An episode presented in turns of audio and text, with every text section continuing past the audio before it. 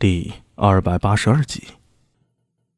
要说长安这些团头确实有点能量，还真的找到魏魏的人，只是那边打听了一下之后，就立刻没有了下文，只告诉三大团头，此事与恶国公有关，他们不好出面。和恶国公有关，三大团头有点慌了。其实这几年，伴随着太宗皇帝病重，老一批的宣贵们渐渐变得低调起来。太宗皇帝驾崩之后，他们不少人甚至淡出了朝堂，在家中颐养天年。可如果你认为这些老家伙过气了，那可就想错了。他们在军中的威望以及朝堂上的影响力犹在。似尉迟恭、程咬金乃至李克师这些人，越是低调，长孙无忌就越尊重。毕竟都是一起从龙的袍泽，老家伙们给他面子，他自然要给予回应。三大团统意识到，那个被他们挤兑到肆意无路可走的周良，并不是他们想象中那样没有背景，能调动金五卫出手，那岂是一般人？于是他们连忙找到周良，开始正视周良的存在。苏大为能看得出来，周良这几天心情很好。至于苏大为自己啊，也在不断的适应不良副帅的身份。拐子爷他们到底是老不良。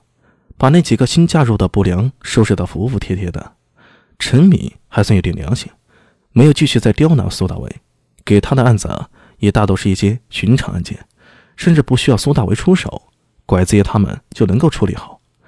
几十年的老不良，在长安的人脉可不是说笑的，很多看起来复杂的案子，拐子爷几个人可以非常轻松地找到线索，这也让苏大为格外轻松，每天到衙门里点卯。然后在工坊里听着拐子人几人的汇报，呃，之后呢就没有之后了。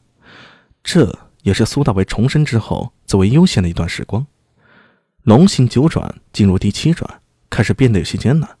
苏大为发现每晋级一转，对身体的消耗就会成倍增加，家里的条件以及不足以负担他的修炼。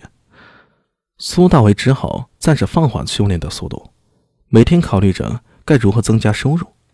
这可是真愁人啊！九月十二，一场秋雨忽然而至。苏大伟在工房里处理完公文，百无聊赖。他拿起一本从泥房里掏出来的博物志，心不在焉地翻看着。门突然开了，安文生从外面走了进来。他把蓑衣挂在墙上，走到桌前，也不客气啊，端起水杯就是一口喝干。喏，他取出一个小包，丢在桌上。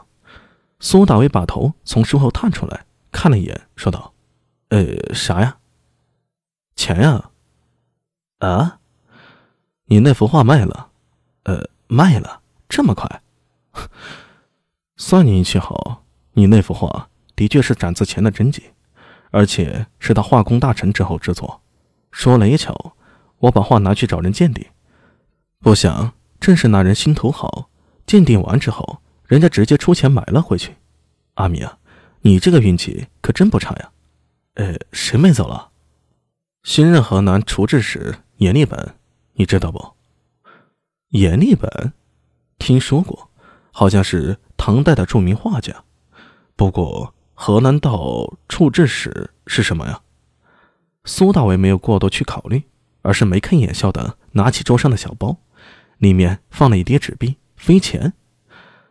他马上就要前往河南道上任了，没空给你准备现钱。里面的飞钱可以在长安任何一家柜坊兑换，如果你愿意的话，也可以直接在柜坊兑换黄金，一共是三千二百贯。这里面是两千九百贯，你点一下。呃，为什么是两千九百贯？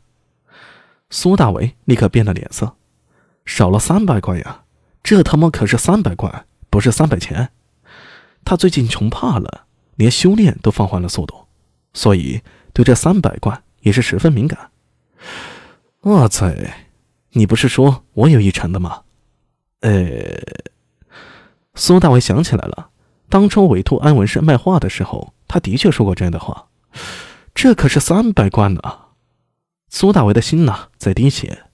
三百贯可以买好多药材，可以给家里置办好多东西啊，请三个佣人也绰绰有余了。嘴贱呐！当初干嘛要说这么一句？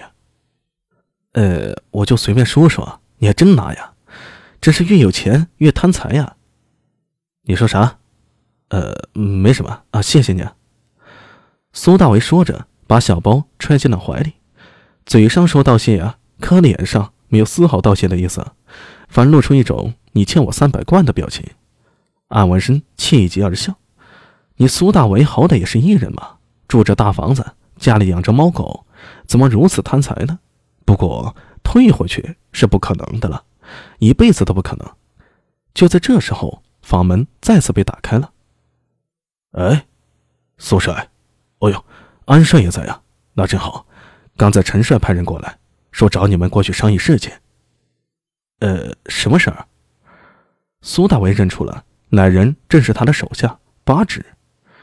八指眉毛一挑，说道：“呃，不太清楚。不过刚才我看到有鸿胪寺和大理寺的人过来找县尊。”之后县尊又把陈帅找了过去，估摸着有大事情。